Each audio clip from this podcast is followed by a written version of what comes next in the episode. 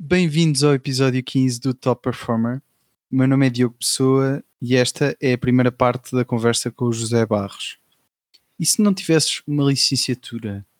Atualmente Business Sales Manager na Fortrev e ex-Account Executive da OutSystems, o Zé ajuda a quebrar o tabu de jovens que não têm um curso superior por opção não que seja recomendável, mas porque mesmo assim ele conseguiu ter um percurso muito interessante em funções de vendas e desenvolvimento de negócio. Nesta primeira parte da conversa, falamos do percurso desde o início de carreira até ao regresso a Portugal para trabalhar na OutSystems.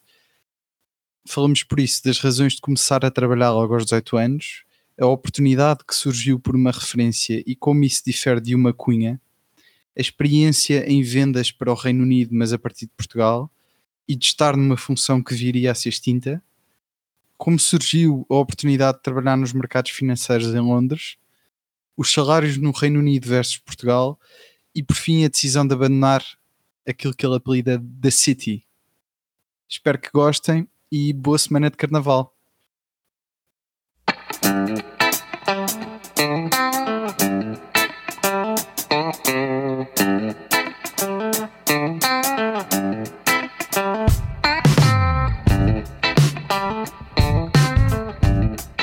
Zé, bem-vindo ao Top Performer Podcast. Tenho muito prazer em ter-te para este episódio porque de facto ainda não tinha tido nenhum convidado com um perfil mais sales, um perfil de vendas. Acho que tu és uma boa representação desse, desse perfil e, e essa é uma das razões porque eh, acho que faz sentido falar contigo neste podcast. a segunda razão, e, e, que acho que é muito interessante também, é o facto de tu não teres acabado por fazer um, uma licenciatura, portanto um curso superior. Hoje em dia nós estamos numa geração em que parece que ter uma licenciatura, ter um, um curso superior é quase obrigatório. Obviamente que será recomendável, mas o que eu acho interessante é que ainda existem casos que não são os, os da geração dos nossos pais, que, é, que era uma realidade bastante diferente, em como é uhum. possível ser, ser de alguma forma um millennial e ter sucesso profissional sem ter um curso superior e portanto também gostava de explorar isso um bocadinho. De qualquer forma, deixava-te resumir um pouco o teu percurso e depois eh, exploramos os vários momentos a partir daí. Pode ser? Claro, claro. Antes de mais, obrigado. Uh, convite um bocadinho caído do céu uh, e uma altura em que estamos todos em casa, portanto dá para fazer isto como deve ser. Exato. Mas, mas sim, uh, acho, que, acho que é fixe antes de mais gostei do convite e este segundo tema que tu estavas a puxar acho que é bastante interessante e relevante. É um bocadinho quebrar o tabu, acho eu. É isso. E é uma coisa que muita gente tem um bocadinho vergonha de falar, até eu sou o primeiro a pôr a mão no ar a dizer, pessoal, uh, não, eu estou aqui. Uh, obviamente tem coisas boas e tem coisas más, como vamos falar a seguir. Uh, mas sim, mas, mas vamos a isso. Que acho que eu resumo um bocadinho o meu projeto até agora, não é? Ah, Sim, se conseguires assim de forma bastante breve, mas resumir um bocadinho é, o percurso desde o início até, até o momento atual. Claro, uh, então pá, acabei o secundário, uh, tirei economia na altura, porque como qualquer teenager não sabe o que é, que é fazer da vida, então vamos para uma coisa que é dá para tudo. Ah, e não, não querendo entrar em muitos detalhes, que vamos falar disso mais à frente, acabei por não ir para a faculdade e fui diretamente ao mercado de trabalho. Uh, o mercado de trabalho, como tu deves imaginar, para uma pessoa que não tem licenciatura é, consegue ser muito difícil e normalmente tens que fazer mais rely nos people skills e soft skills do que, do que hard skills em si. Pois é isso. Uh, comecei, comecei em vendas desde, desde sempre, estou em vendas desde sempre, desde seguros de vida, imagina. Seguros de vida? Não fazia ideia. a financeiras e, e agora tecnológicas. Mas eu acho que é, é uma coisa que é sempre importante uh, fazer e, e perceber o que, que, é que está a ser feito e qual é que é o percurso. Ah, mas no, no fundo comecei a trabalhar, não tinha 18 anos, ou tinha acabado de fazer 18 anos, qualquer coisa assim do género. E agora, pronto, aos 29, quase a fazer 30, estou na minha segunda empresa tecnológica e a liderar uma equipa de vendas, eh, a montar o processo e a fazer tudo. Portanto, é, é um bocadinho o resumo que eu tenho até agora. Estamos a falar de 11 anos de carreira profissional já aos 29, é um bocado, é um bocado estranho. Às vezes quando falam comigo, tipo no grupo de amigos, então, ah, trabalho há 4 anos, trabalho há 5 anos, e tipo, trabalho há muito tempo já. Exato. quando acabaste o secundário, tu disseste não sabias bem também o que é que o que é que querias fazer? Foi essa a razão base para não teres feito um curso superior? Ah, foi, foi uma combinação de fatores, alguns deles pessoais, uh, mas, mas no fundo há dois fatores grandes que, que, que, influenciaram a minha escolha. Uma delas, a capacidade financeira da minha família não estava ótima, portanto, isso foi, foi uma delas.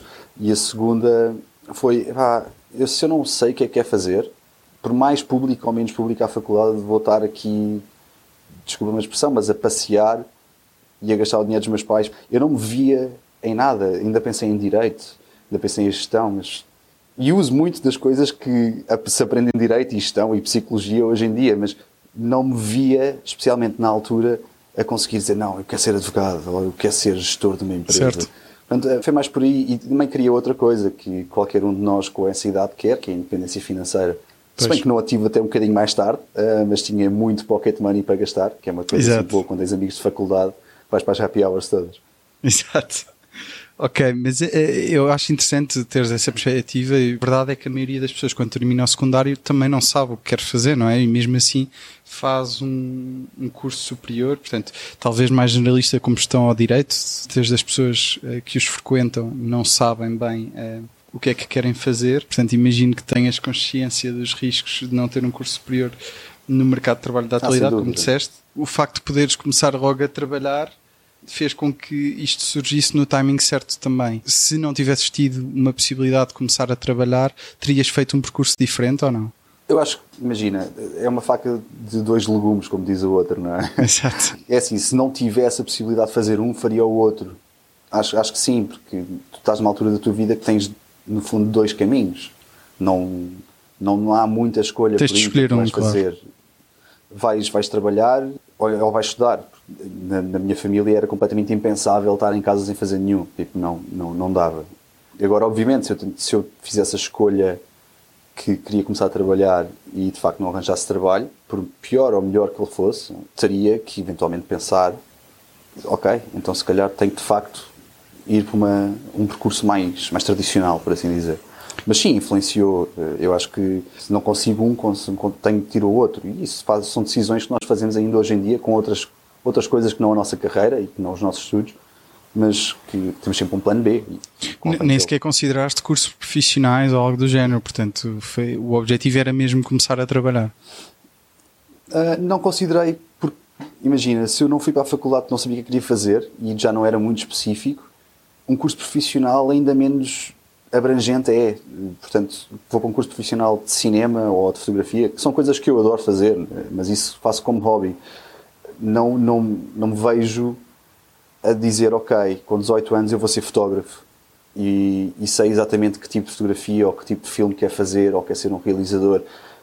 E, e se formos a ver, se calhar até um percurso mais limitativo ainda do que isto trabalhar.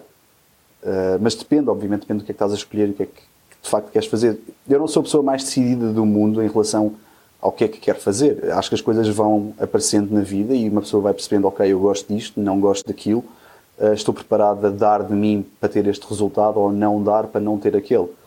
Portanto, eu acho que a oportunidade apareceu, eu embarquei nela e foi um risco que tomei.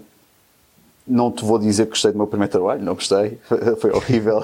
Não foi o tal de Mas seguros, aprendi com foi? isso, percebes? Foi o trabalho Epá, de seguros? Foi horrível, foi de seguros, foi. foi horrível, mas aprendi imenso. Aprendi, tipo, tens que ser resiliente. E não, e não digo só em relação a vendas, em relação a tudo, um bocadinho na vida, mas. Certo. E, há muitas lições que levo do meu percurso de trabalho para, para, para a minha vida privada e, e vice-versa. Certo. Que ah, tu queimas de um lado e não vais pôr o mesmo risco do outro. E, e desde que aprendas com isso, eu acho que é uma, uma coisa pela frente. Mas isto digo-te eu agora olhando para trás. Na altura pensei, não, vou trabalhar, vou ganhar dinheiro, posso ir depois, ah, vou comprar um carro e vou passear. Ah, claro, ao longo do tempo isso vai mudando. E, e, quando já tens, como tu disseste, quase 11 anos de experiência também, o facto de teres começado cedo, de alguma forma, criou logo essa resiliência que hoje em dia, se calhar, já se vê mais facilmente na, na forma como encaras as coisas, não é? Portanto, do que, do que outras pessoas, Sim, se calhar, diria... da nossa idade, que não tiveram tantos anos de carreira ou que não começaram tão cedo e tiveram um percurso mais, mais normal, não é? Claro, claro. É resiliência. Também te digo, há uma coisa que é hum, políticas internas e agendas de, de personagens dentro Ok. das empresas, que é algo que tu começas a ver e como um pitufo que lá entras, estás a alinhar e fazes e achas e pensas sempre o melhor das pessoas, que é o normal e, e sem dúvida que devia ser assim. A realidade é que cada um tem uma vida privada e cada um tem objetivos privados que muitas vezes não partilha mesmo dentro das empresas. E isso, isso foi uma lição que, que eu tive de aprender e que me custou. Uh, fisicamente, não, uh, tive, tive noites sem dormir à volta disso e psicologicamente fez-me duvidar de mim, um, como, como é que eu fui tão ingênuo, e, e dois, foi mais um, ok, já aprendi a manha, a partir de agora não me apanho honesta tão facilmente. Mas com o que em particular? Mas- Consegues dar um exemplo? Epá, não te posso dar exemplos em particular. Não, não um exemplo real, mas estou a tentar decifrar o que é que tu queres dizer com isso também. Claro, ok. Então, isto do, de um lado de, de vendas, e vamos pôr isto puro e duro, tens, tens targets a cumprir, não é? E, e por mais que tu queiras influenciar o teu processo de venda, no limite está sempre na mão do cliente. Tu consegues influenciar mais ou menos, ou pôr os prazos assim ou assado, mas tu tens que responder com os teus targets, ou perto dos teus targets, quarterly ou semestralmente, à tua chefia. Eu não estou a dizer que isto, eu estou a inventar um, um, um use case completamente. Certo, certo, certo. Não, não estou a falar de nenhuma experiência minha. E o que acontece é muitos desses diretores de vendas ou, ou têm que responder aos chefes deles e os números têm que estar como deve ser. Portanto, muitas vezes há aquela, não é mentira, mas é inflacionar um bocadinho o teu número de commit ou Ah, inflacionar um perceber, estou a bocadinho o que é que vais apresentar. Porque, e tu, ah, ok, não me custa nada se fores a ver, ok, são mais 10k, menos 10k, o que for. Mas depois, se fizeres isso, muitas vezes influencia, obviamente, o número e fica um número grande. A questão é, tu podes até fazer isso de bom grado, mas se houver alguém que vá ver os números como deve ser e te quiser lixar depois, porque acontece. Uh, pode dizer, então, mas ouve lá, tu fizeste o caminho, vamos dizer-te 30 capas e Ficas em só xeque. 15. O que é que aconteceu? Estou a perceber. E, e- e, obviamente ficas em xeque não só a nível de targets, como a nível de, de, de influência, porque a partir daí tu dizes lá dentro que vais fazer 15 e, e vais fazer 15 e as pessoas dizem, ok, são 5. Pois, não é só em vendas, eu acho que é, é também noutras áreas, eh, de facto, às vezes eh, há alguma tentativa de puxar a brasa à, à tua Sim, sardinha, não é? Seja, imagina, pensa, pensa no, no, no caso dos advogados. Os advogados normalmente pegam nos casos que ganham, não é? certo? É- é- Mas o reporting de números que, em geral, não é que tu estavas a dizer? Ou seja, sempre que há reporting Sim. de números, toda a gente quer mostrar eh, o melhor cenário possível. E, portanto, se for possível dar uma visão dos números desta forma e não daquela, tentas, tentas sempre fazê-lo, não é? E, portanto, claro, uma eh, só que isso às vezes. dá sempre a argumentar dos dois lados. Exatamente, e, e isso às vezes tem as consequências que estavas a dizer, e acho que é um bom alerta. Mas voltando aqui então ao- à fase onde estávamos a falar, portanto, tu acabaste por não fazer um curso superior, isto é algo também que na cultura portuguesa achas que é mais evidente, porque eu tenho a ideia que, por exemplo, em países como os Estados Unidos da América e outros países, eh, se calhar não fazer um curso superior não é de facto, não és tão discriminado na forma como encaras o mercado de trabalho, e não quer dizer que não vais ter sucesso profissional, ao passo que em outras culturas, se calhar até mais, mais latinas e como a nossa, não sei, se calhar Eh, de facto há sabes o esta que é que é? perspectiva. A, a minha ideia é, é um bocadinho de. Primeiro, o- todos os portugueses querem que os filhos sejam doutores. Certo? E é sempre, ok, vai ser o doutor. Isto vem muito de uma mentalidade passada dos nossos avós para os nossos pais e dos nossos pais que viveram sempre com isto, querem a mesma coisa de nós. Que não é mau. Se eu acho que o sistema educativo está bom, pá, não, mas está desatualizado, mas são sempre os últimos a atualizar-se. O Certo. mercado anda muito mais depressa. Se é discriminatório, é. Eu muitas vezes entro em sítios e te passam um atestado de estupidez. Lá está a resiliência. Uh, prove them wrong. Mas porquê? Porque Não sou sabem a que tu mais estúpida que tens... está aqui dentro. Podem não saber, mas uh, normalmente. Eu vou dar um exemplo. Isto aconteceu com um cliente. A primeira vez que eu fui ao cliente, chegar à recepção, BI, mostrar, identificação, barari, barará. E entro, entro na sala de espera. Entretanto, o meu cliente já estava pronto na sala de reuniões e, e viram-se a mim, ah, doutor Barros, venha por aqui, só favor. E eu tipo, fiquei a olhar para eles, tipo, eu percebo que seja uma questão de educação, mas estás a assumir uma coisa que é errada. Houve uma vez que eu, por, por gozo, disse não é, não é doutor, é professor doutor. E as pessoas chamaram por professor doutor, percebes? É, é- as pessoas chamam-te o que tu quiseres. Podes dizer engenheiro, engenheiro pessoa. Certo. E pronto, és um engenheiro pessoa. Nada, e é- eu acho que as pessoas que falam contigo, se não lhes disseres nada, assumem que tu tens um, um, uma licenciatura ou um mestrado Sim. E, e não há karma por trás disso. Não, há, não é karma, desculpa, não há grudge em relação a isso. Mas se tu disses à partida que não tens, das duas, uma, daquilo que já disse às pessoas, é, é perguntam-me primeiro como uh, e ficam espantadas de eu não o ter. Ou então perguntam, mas, mas que é que, então o que é que tu fazes da vida? Percebes? É, há das, das, duas uma. E acontece. É, acontece menos noutros países e eu vou-te explicar porquê. Porque nos outros países é pago. E, e é pago a peso de ouro, como deve estar imaginar. Tens, tens as Ivy Leagues nos Estados Unidos, que é, estamos a falar, acho que é 30 mil dólares ou 300 mil. Não, acho que é 300 mil dólares uma, uma licenciatura. Tens na Inglaterra, que uma licenciatura são 60 mil libras. Tipo, só vai para a faculdade quem de facto sabe o que quer e quem de facto Sim. vê que vai trazer valor para a sua vida. Portanto, não há tantas pessoas com licenciaturas, há mais pessoas certificadas em diferentes coisas, mas claro, são é isso, cursos é para nível técnico, como tu estavas a dizer. E há muita gente a trabalhar sem cursos. Em Inglaterra nunca me perguntaram se eu tinha curso quando estava a trabalhar, por exemplo. Pois, pois tu, era isso que eu ia dizer. Portanto, tu começaste logo a trabalhar fora de Portugal, nem sequer foi cá, não é? Como é que isso aconteceu? Uh, nem, ou seja, um, eu quando comecei a trabalhar na Bausch Lomb, ou seja, depois daquela coisa horrível de seguros, certo. uh, quando trabalhei na Bausch Lomb, na farmacêutica, eu trabalhava com base em Portugal, mas para o mercado inglês. Ah, e okay. eu respondia a Inglaterra e basicamente era o, o junior dos juniors de vendas e fazia o account management de contas muito pequeninas. Pai, fiz isso durante dois anos e meio ou três anos, já não me lembro bem. E eu reportava lá, e ia lá uma vez ou duas vezes por quarter. Para, Mas os clientes estavam em Inglaterra, ou não? Os clientes estavam em Inglaterra. Os e como é que tu fazias é vendas à distância? Como se faz hoje em dia. Exato. Tens o telefone, tens seja, o e-mail, já... uh, okay, tens ótimo, o Skype. Uh, já tens esta experiência ah, são... de há vários anos. Sim, imagina, eu gosto de ir a clientes e, e, isto do confinamento faz um bocado de confusão porque não tenho essa possibilidade. Às vezes é mais fácil e é importante ter esse face-to-face. Mas pá, quem me disse é que não consegue fazer 75% ou 80% do seu trabalho como comercial sem ser face-to-face, ah, então das duas uma. Ou não estás a fazer o teu trabalho como deve ser, ou então tu queres é estar na rua. E há comerciais que estão muito tempo na rua. Mas que se dá para fazer, dá. Se dá para fazer negócios com o governo por telefone, dá para fazer negócios com qualquer outra pessoa. Ok. Mas acabaste por ter de ir para lá ou, ou foi sempre a partir de Não tive. Não tive. Uh, a minha posição era cá e, entretanto, o que aconteceu, eles iam extinguir o meu posto de trabalho cá. Porque iam passar tudo para, para a Inglaterra. Isto foi na altura que a Valiant comprou a Bausch Lomb, portanto foi um, um, um takeover bastante agressivo e havia uma posição como, como account, acho que é Territory Account Manager, que é um mid-level de vendas com base em Londres. E eu tinha, acho que era 21 anos na altura, e perguntaram-me se eu estaria interessado. Ao que um miúdo de 21 anos diz, claro, uh, sim, por favor, experiência inacreditável, portanto vamos lá. E, foi, e, depois fui para lá trabalhar, de facto. Ok, mas esta oportunidade da Baixa Lump surgiu, surgiu como, quando estavas cá? É uma questão de acessos.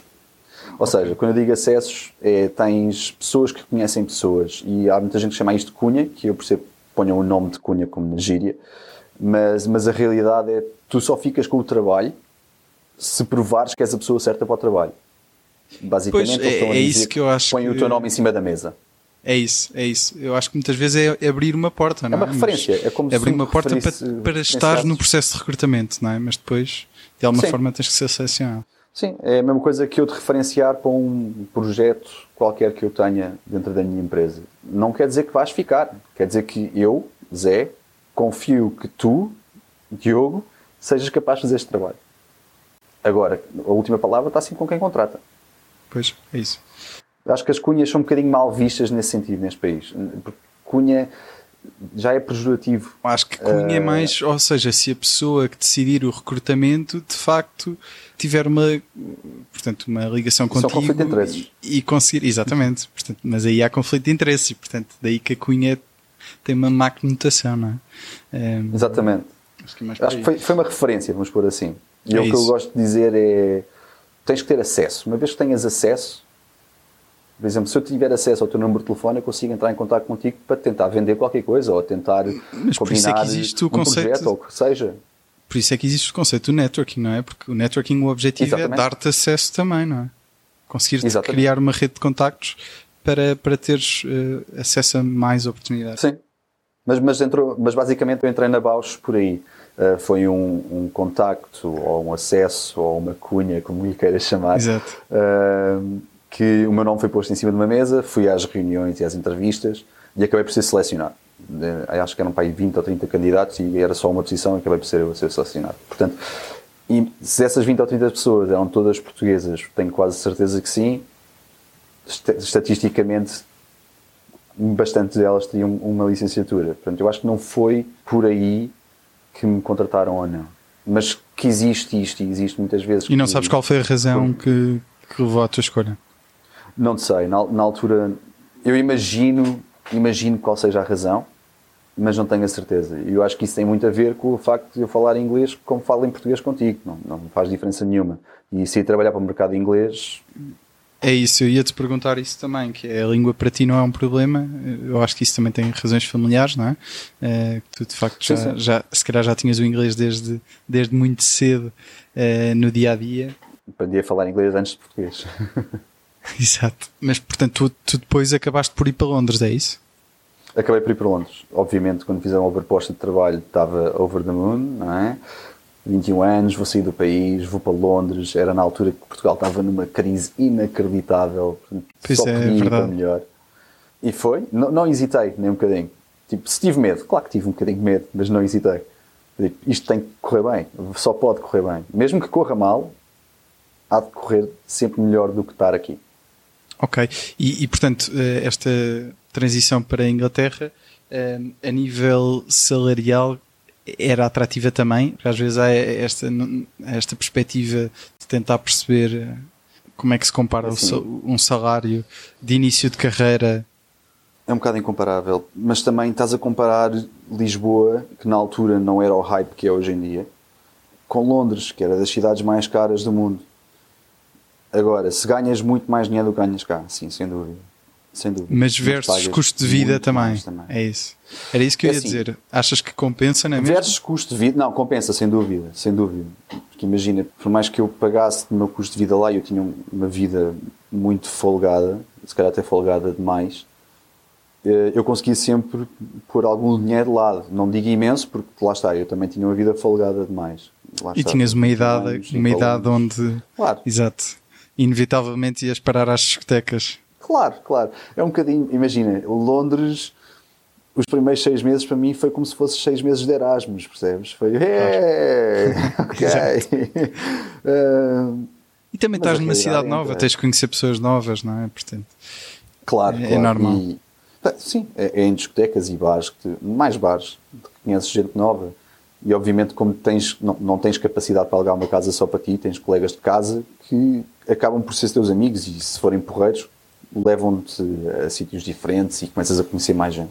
Mas voltando ao tema do- da comparação salarial, só para te pôr um bocadinho de perspectiva, a nível de vendas, Portugal para UK é completamente diferente. Estamos a falar, uma, uma pessoa em vendas em Portugal pode ganhar, sei lá, vamos dizer 50 mil euros ano. Em UK nunca ganha menos que 100 mil libras ao ano. Nunca. Para a mesma posição. mas, mas aqui estás a falar de uma posição mid-level ou de início Estou a de falar carreira? de... Depende do setor, mas eu estou a falar de uma pessoa com dois anos de experiência. E não estou a falar de experiência de venda, de venda ou, seja, venda do end-to-end. Estou a falar... Se tiveres uma experiência como Sales Development Manager, que é basicamente uma pessoa que pega no telefone e liga para prospects a perguntar se está interessado em reuniões para potencialmente a outra pessoa ir vender o produto, se tiveres um ano de experiência disso, normalmente consegues um salário desses em Londres. Bem, isso é espetacular, porque de facto também não parece um nível de responsabilidade muito grande, não é? Uma função como essa que imagina, acabaste de o- o- escrever. não, esta que acabei de escrever devem ganhar à volta dos 35 a 40 mil libras ao ano. Ok. Se calhar mais. Hoje em dia já não tenho a certeza. E tu aqui nesta, nesta primeira oportunidade em Londres da Bausch Lomb, não é? Também tinhas, tinhas algum outro tipo de benefícios? Tipo salário variável, por exemplo? Tinha, ou seja, eu tinha o meu salário base quando fui para lá, que imagina, para 21 anos era muito dinheiro, especialmente vindo de Portugal, vais para lá, é tipo, what? Pá, eu, eu ganhava 35 mil libras ao ano, que isso é, é uma loucura, isso era o meu base. Eu, eu por mês conseguia, tipo, eu, eu lembro-me que pagava as contas e tinha tipo 1200 euros na conta por queimar. E eu, ah, isto é fixe. Ok. Isto é fixe. Quando em Portugal, tipo, isso é impensável.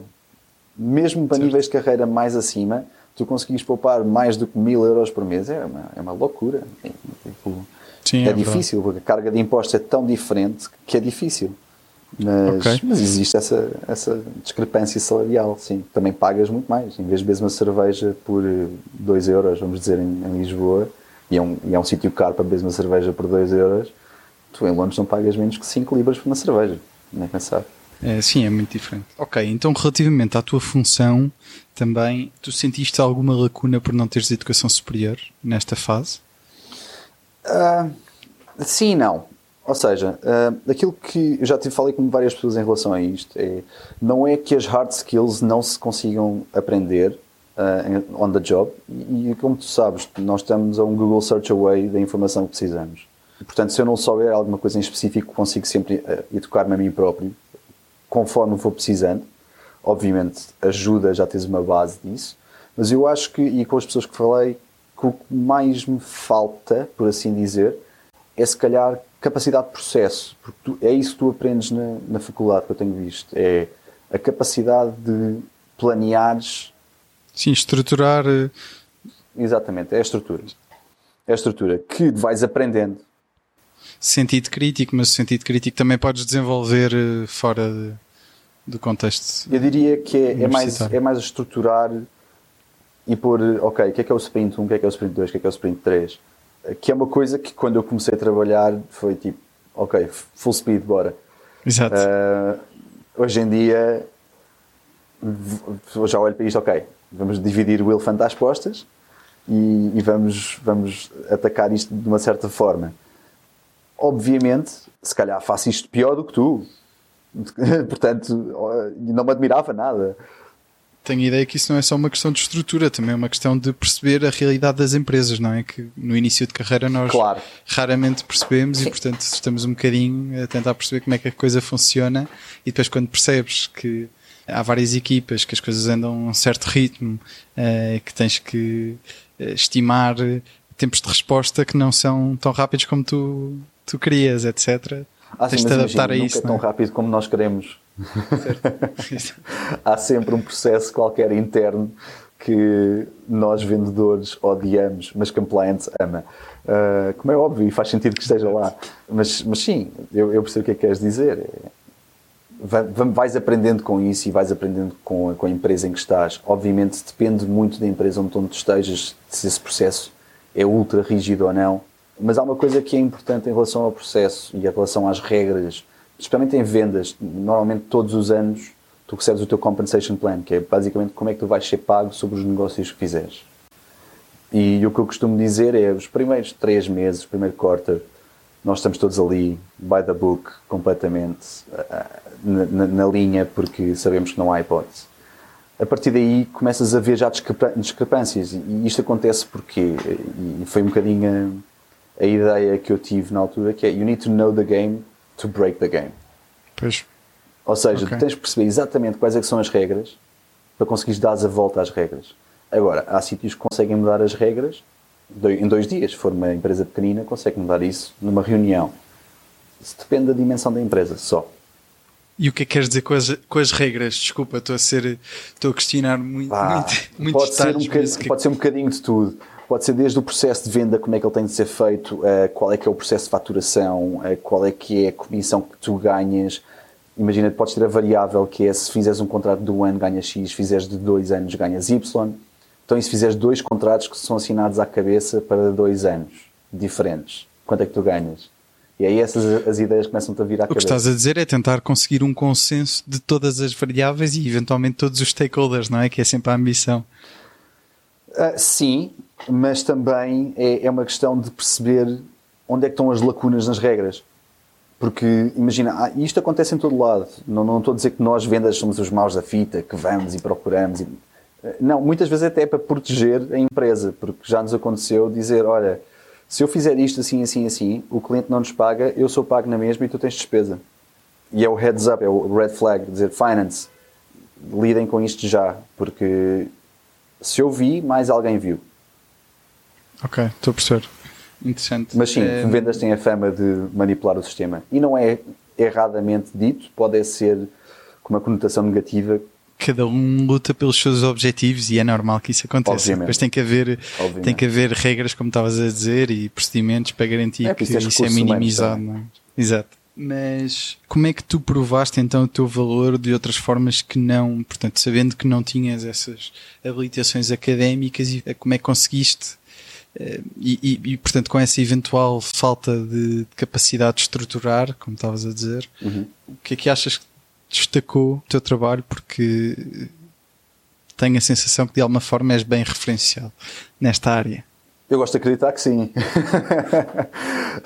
Eu acho que o que me diferenciou, é- eu tento-me sempre pôr no- nos pés do, do cliente.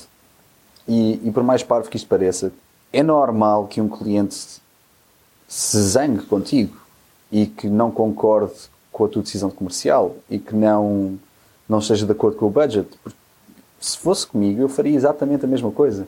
E há muitas, muitos colegas meus que eu tive no passado que ah, dizem: é pá, o cliente foi muito chato com isto, isto, isto. E eu disse-lhe: pá, mas e se a empresa fosse tu, não farias o mesmo? E eu acho que é com, com essa ideia de conseguir, obviamente tenho os meus objetivos para cumprir também, ah, mas eu acho que conseguir me pôr no papel deles e perceber exatamente quais, o que é que os- quais é que são os problemas deles e qual é que é a solução e ajudá-los não só, obviamente, a fazer a venda, mas no pós-venda e pré-venda, ajudá-los com coisas mínimas. Leva-te a, a, a criar uma, uma empatia e, e uma relação com o teu cliente que não é só de transactional sale, percebes? É mais de um, ok, tu és o meu advisor. E eu acho que conseguires entrar por aí é o, é o que traz mais valor, não só para a empresa para quem estás a trabalhar, mas A médio e longo prazo E- também com o cliente, não é? Sim, sim, sem dúvida. Eu consigo ligar a clientes meus, que já não são, imagina, nesta, nesta minha empresa não são clientes meus, consigo lhes ligar hoje e, e consigo uma reunião para a semana. Porque se eles, eles sabem que eu, eu vou lá para os ouvir, perceber o que é que eles querem, que só se encaixarmos é que eu vou dizer, ok, acho que devias fazer isto. Certo. Obviamente tenho, os meus, tenho o meu board a respirar em cima de mim na mesma, não é? E obviamente eles vão dizer vende, vende, vende. Faz todo o sentido. Agora, acho que estares a vender e fazer esse. a quebrar essa relação que é importantíssima por causa do quê? Porquê? Por, por 30 mil euros? Por 40 mil euros? Mas vendes, vendes, mas vendes uma vez e acabou. Pois, e aí sim é tens uma fama negativa no mercado. É isso, faz toda a diferença, sem dúvida.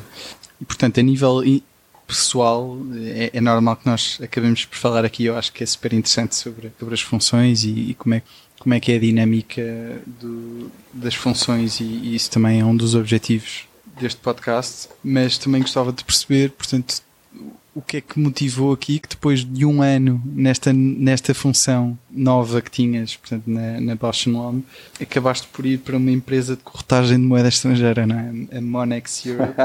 Eh, pelo que percebi, como responsável da mesa de Portugal. O que é que se passou aqui? Querias ser o próximo Jordan Belfort? Era isso? Eu achava que ia ser. Ah, Ok. Não, mas o que aconteceu, como eu te disse, a Valiant estava a, comp- estava, estava a comprar, não, tinha comprado a OutSystems. OutSystems. É pá, já me estou todo confundido, desculpa. Um, a Valiant tinha comprado a, Bausch Lomb e, e quando, quando fizeram havia uma grande reestruturação. Eu, honestamente, quando fui para lá, o trabalho era muito do mesmo, só que eu estava muito na estrada. Eu estava há bocado a falar de perks de trabalho. Sim, eu tinha um BMW Série 5 com 20 anos em Londres. Era brutal. mas, mas estava sempre na estrada. E, era- e imagina, para uma pessoa que acabou de chegar ao país, que não conhece nada, ah, estás sempre na estrada, estás sempre sozinho. E era uma coisa que me fazia um bocado de confusão. Eu fazia exatamente o mesmo trabalho, ok, ganhava mais, sim. Não estava a aprender nada de novo. E ao mesmo tempo que a Valiant estava a, a- fazer mate de coisas dentro da empresa, eles extinguiram o meu posto de trabalho. Que ao mesmo tempo foi um bocadinho uma benção. Foi, ok, toma este dinheiro para te ir embora. Eu, ok, tudo bem. Então estive a passear em Londres aí durante quê, três semanas. obviamente fazia entrevistas e tive duas ou três ofertas que acabei por não aceitar porque achei que era um bocadinho out of my league, uma delas. Deixa, deixa-me interromper, mas eu, Sim, desculpa. eu, eu tinha percebido que, portanto, a extinção do posto de trabalho era da função que tinhas cá em Portugal, não da... Não, foi, foi, das, foi em Londres. Ok. Ou seja, eu mudei-me para Londres e um ano depois extinguiram o meu posto de trabalho. Ok. Uh, pronto, acontece, não é? Eles, Sim, eles pode acontecer. Culpa, e como eu te disse, uh, para mim até foi bom. Fusões e aquisições, isso eh, de facto Sim. tem mais probabilidade de É acontecer. o mais normal. É o que eles fazem, é pagam-te para te ir embora e conforme senioridade vão ficando ou não. É normal. Certo. Não, não levei a peito, obviamente foi um soco no estômago, porque não foi, imagina, se fosse iniciativa minha dizer, olha, vou-me embora, ok, não, não é do nada e não estás desamparado. Uh, Claro. Mas se quando, quando tu estás com o teu chefe a falar sobre, sobre como é que o corte está a correr e ele estás essa notícia, é tipo, uau, ok, e agora? É a primeira coisa que tu pensas, não é no dinheiro que vais receber daquele, daquele Mas tu já tinhas muitas que- contas para pagar aqui nesta altura? Epá, tinha imensas contas para pagar, então eu quando fui para Londres pedi um empréstimo para me mudar para lá. Era tipo a quantidade de dinheiro que é preciso. Pois. tinha esse empréstimo, tinha as contas da casa, tinha. Não tinha assim muito mais, mas, mas imagina, tudo faz diferença em Londres. Um, um passe custa 120 libras à semana. É verdade, é verdade. Percebes? É tudo caríssimo. Portanto, faz diferença. E, e não, não é que eu tivesse pensado logo no dinheiro, foi mais no, ok, o que é que eu faço agora para e, e para onde é que eu vou? E, e foi um bocadinho assustador, confesso. Como é que surgiu isto? Andaste à procura Ah. no LinkedIn? Eu, eu no LinkedIn andei a falar com os recruiters e um juro-te, eu não me lembro com quem é que eu falei. Ah, falei pai, com sete ou oito pessoas diferentes que olharam para o meu perfil e é engraçado, lá por falares português és tipo o super sumo da barbatana. É, tipo, é estranhíssimo. Como Podes assim? atacar todo o mercado que eles não conseguem atacar. É, é, é isso. sério? Yeah. É, é Mas numa perspectiva de Brasil ou de Portugal? Não estou a. Brasil, Portugal, Angola, Ok. Portanto, eles têm muito interesse em, em portugueses. Uh, mas pronto, eu também fiquei admirado, não sabia. Uh, mas pronto, falei Sim, com, interessante. com alguns recruiters e houve um dos recruiters que me ligou a dizer: Olha, vem ter comigo a este sítio, quero falar contigo pessoalmente. Ok, fui falar com ele e disse: Olha, eu arranjei-te duas entrevistas para amanhã e depois de amanhã nesta e nesta empresa. Que era, eh, uma delas era a Monex e a outra era uma, uma competidora da, da Monex. Mas então na mesma, Ah, fui- na mesma área, não é? Isto é uma área, área. bastante financeira, não é? É, 100%. Qual é? Eu Porque que o teu perfil. Ah, porque às vezes há aqui uma ligação entre um bom vendedor Não, tu estás a fazer ali, estás a vender. E Não, a venda, pois. É isso. não, não, não estás a analisar nada. Isso não te iludas. Não estás a analisar nada. Tu tens. Estás a uma- fazer um cold grupo calling. Estás a fazer cold calling à brava. Tipo. Mas já, já te posso entrar em mais detalhes sobre isso, há uma história gira. Eh, ah, mas, mas fui a esta entrevista de trabalho na Monex. E pá, eu lembro-me de ter corrido tão mal. Eu peguei-me com o gajo que me estava a entrevistar. Porque eu dizia uma coisa, ele distorcia a dizer que eu dizia que eu tinha dito outra. E até que eu bati com a mão na mesa e disse assim: ouve lá, se isto vai continuar assim, esta entrevista acabou. Tipo, não estou para isto. Ah, mas ele se calhar estava-te a testar, é isso? Pois não sei, eh, até hoje fiquei um bocadinho à toa. Sei que saí da, da reunião, da reunião, da entrevista, e liguei ao recruiter e dizer assim: pá, peço imensa desculpa, eu acho que rebentei com a relação que tu tens ali. Perdi a cabeça, ele estava-me a irritar e tipo, tive que bater com o pé e dizer: meus senhores, assim não dá para trabalhar. E ele disse: ah, não te preocupes, não te preocupes, vamos à outra. Entretanto, antes de ir à outra, ele ligou-me a dizer: olha, eles fizeram-te uma oferta de trabalho. e eu: o quê? Mas. E eles, sim, sim, eles queriam ver quando é que tu perdias a cabeça e o que é que fazias quando perdias a cabeça. Eu, Pois, é isso, isso é interessante. Ok. Sabes que eu que eu Ok. já tive, eu já estive numa entrevista também onde a pessoa que era a responsável da empresa estava-me sempre a dar razões para eu não querer ir para lá. Para ver como é que eu reagia. Depois eu, eu percebi que, eu percebi que era, eu, eu de facto estava-me a fazer muita confusão na altura na entrevista, lembro-me perfeitamente. De facto, ok, eh, ela literalmente está a tentar eh, dar-me razões para Pois. eu não ir para lá, não é? Portanto, eh, não, não estou a perceber muito bem o que, é que, o que é que se passa, mas depois a verdade é que queriam que eu fosse para lá. É um bocadinho é, isso, isso que estás é uma a técnica dizer. É uma, diferente. É uma Mas técnica, eu percebo, se consegues ver uma pessoa em pressão, consegues ver mais ou menos como é que ela vai estar a agir, especialmente numa empresa como aquela. Tu estavas a dizer Jordan Belford. Aquilo é igual ao Wolf of Wall Street. Igual, a única coisa que eu não vi foi tirar anões. A City okay, em Londres é assim. É... Não estou a dizer que aquela empresa em específico é assim, mas estou a dizer a City em Londres é assim.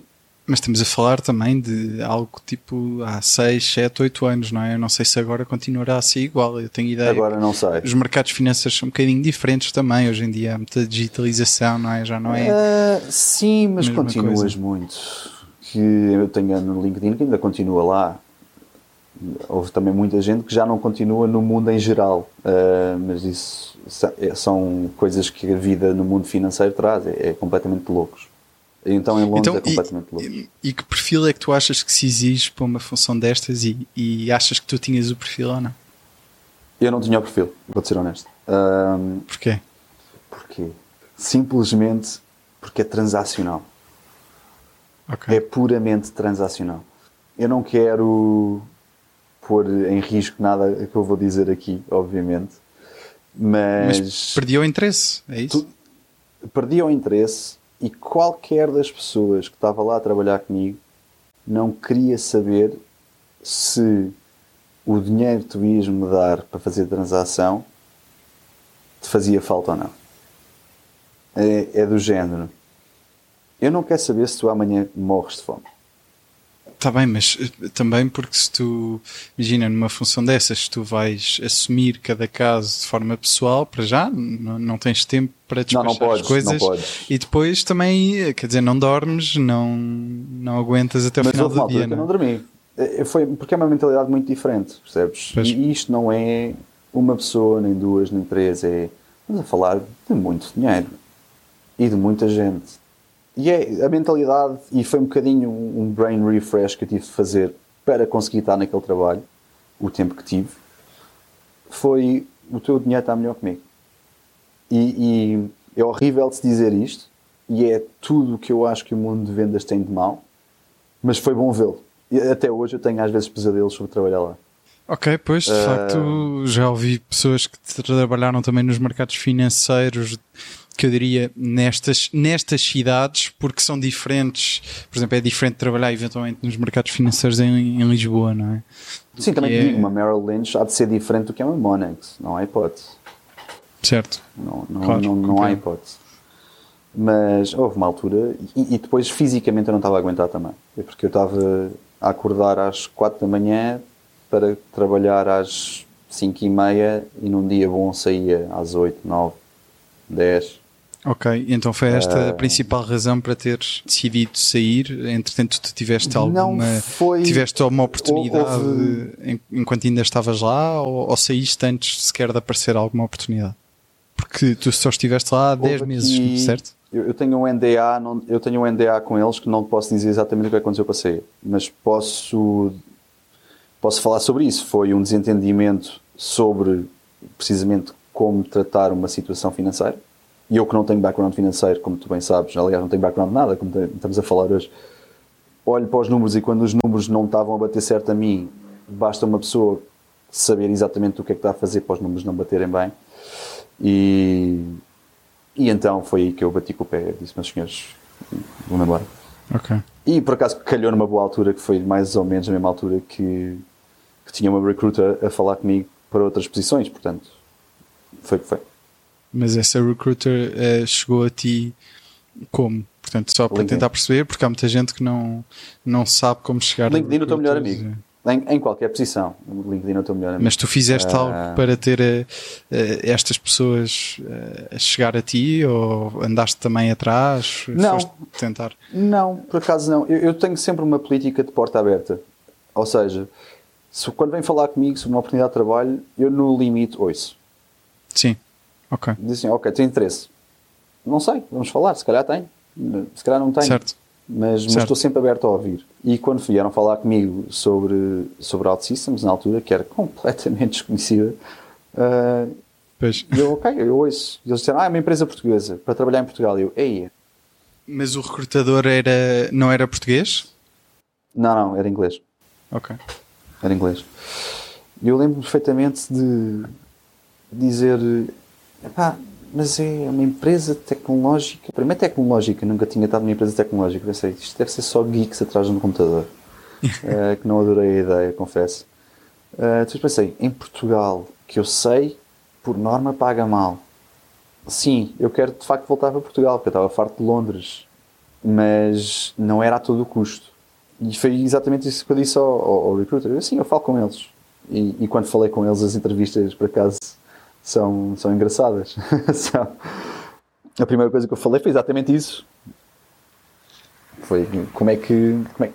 Antes de perdermos os dois no nosso tempo, disse logo: isto é quanto é, é o mínimo que eu quero ganhar para eu considerar mudar para Portugal. Mas a função. É... Moldes... Mas, Zé, esta função era para ficares responsável pelos mercados do Reino Unido e Irlanda, certo? Não era para ficar Sim, era responsável. Business Development. Seja, exato. Exatamente. Business Development Portanto, UK and Ireland, mas com base em Portugal. Ou seja, era o inverso. mas quando isso acontece, de uma forma geral, não propriamente necessariamente na OutSystems, mas tu, tu, já conheces bastante bem o mercado, mas quando isso acontece, ou seja, tu estás de forma remota, por exemplo, em Portugal, um, numa tecnológica, numa área de vendas para mercados uh, externos, uh, neste caso o Reino Unido, a política salarial, como é que é? Como assim? Não, não sei se estou a perceber a tua O pergunta. benchmark salarial é mais uh, do Reino Unido ou mais de Portugal, percebes? Não, é assim, obviamente tens que adaptar à realidade que é cada país e, e eu acho que é, isso tens de ter muito em conta. Por exemplo, se eu estivesse em UK na posição que eu estava, por exemplo, quando, não quando entrei na OutSystems, sim, vamos dizer que na posição que eu estava na OutSystems, quando eu entrei para a OutSystems, eu em UK diria, ok, aquilo são 40 capas por ano. Em Portugal ninguém te vai pagar ninguém vai pagar em libras para euros, portanto, vamos dizer 50 mil euros para essa posição. Não há hipótese. Tipo, mas isso é, é, a realidade. Mas tens que adaptar ao nível que tu queres ter de vida. E eu já sabia quanto é que Portugal custava. Um, já, já tinha cá vivido, portanto era mais fácil recrutarem a mim com uma ideia de que é que eram os preços. Foi mais difícil para outras pessoas que depois eventualmente vieram para Portugal, porque eram italianos, americanos e tudo, e, e tiveram que levar um pay cut bastante grande, porque Portugal não consegue pagar a esse nível. Certo. Mas no estilo de vida tens um estilo de vida melhor. E, e eu digo uma Isso coisa, atrai algumas pessoas. para Portugal, eu tive um pay cut bastante grande quando vim para Portugal, mas vivo muito melhor do que vivo em Londres. Mas também Ok. tem a ver com a nossa cultura. Depende do que é que tu queres fazer. Nós, como pessoas, estamos sempre muito na rua, estamos na praia, temos esse tipo de cultura e para nós isso vale muito. E beber uma cerveja na rua vale muito e não, não custar os olhos da cara. Para eles, beber uma cerveja tens que entrar num pub porque está frio demais cá fora. Certo, Portanto, é, é diferente. A vivência do país é diferente. E há coisas que nós damos mais prioridade que outras. Sim, mas tu também tiveste um pay cut eh, significativo, mas de qualquer forma eh, não ficaste provavelmente com o salário médio dessa função em Portugal, não? Eh, porque como vinhas de uma Ah, não, experiência não, do não. estrangeiro, se- seria eventualmente mais valorizado. Não, fiquei com um salário acima da média. Não, eu não te posso dizer porque são salários que Não, não, certo, ainda na certo. Ah, Certo, mas, mas são acima, ou, ou melhor, o mercado desde que eu entrei na OutSystems até agora mudou muito e tem acelerado muito. Mas quando eu entrei na OutSystems, a OutSystems pagava muito bem para aquilo que era. Pois, Para Portugal, então, pagava muito bem. pois, acredito. E tu estavas a falar do processo de recrutamento, eh, foi só à base de entrevistas? Como é que foi este processo? Foi, tiveste uma, Foi- duas entrevistas? tive- Foi É assim, tive 11 entrevistas. Ah, 11? Não, é surreal, sim. Eu, eu, lembro-me de dizer no primeiro dia de trabalho, eu nunca tive tantas entrevistas na minha vida. Ah, mas tive 11, entre- 11 entrevistas, sim.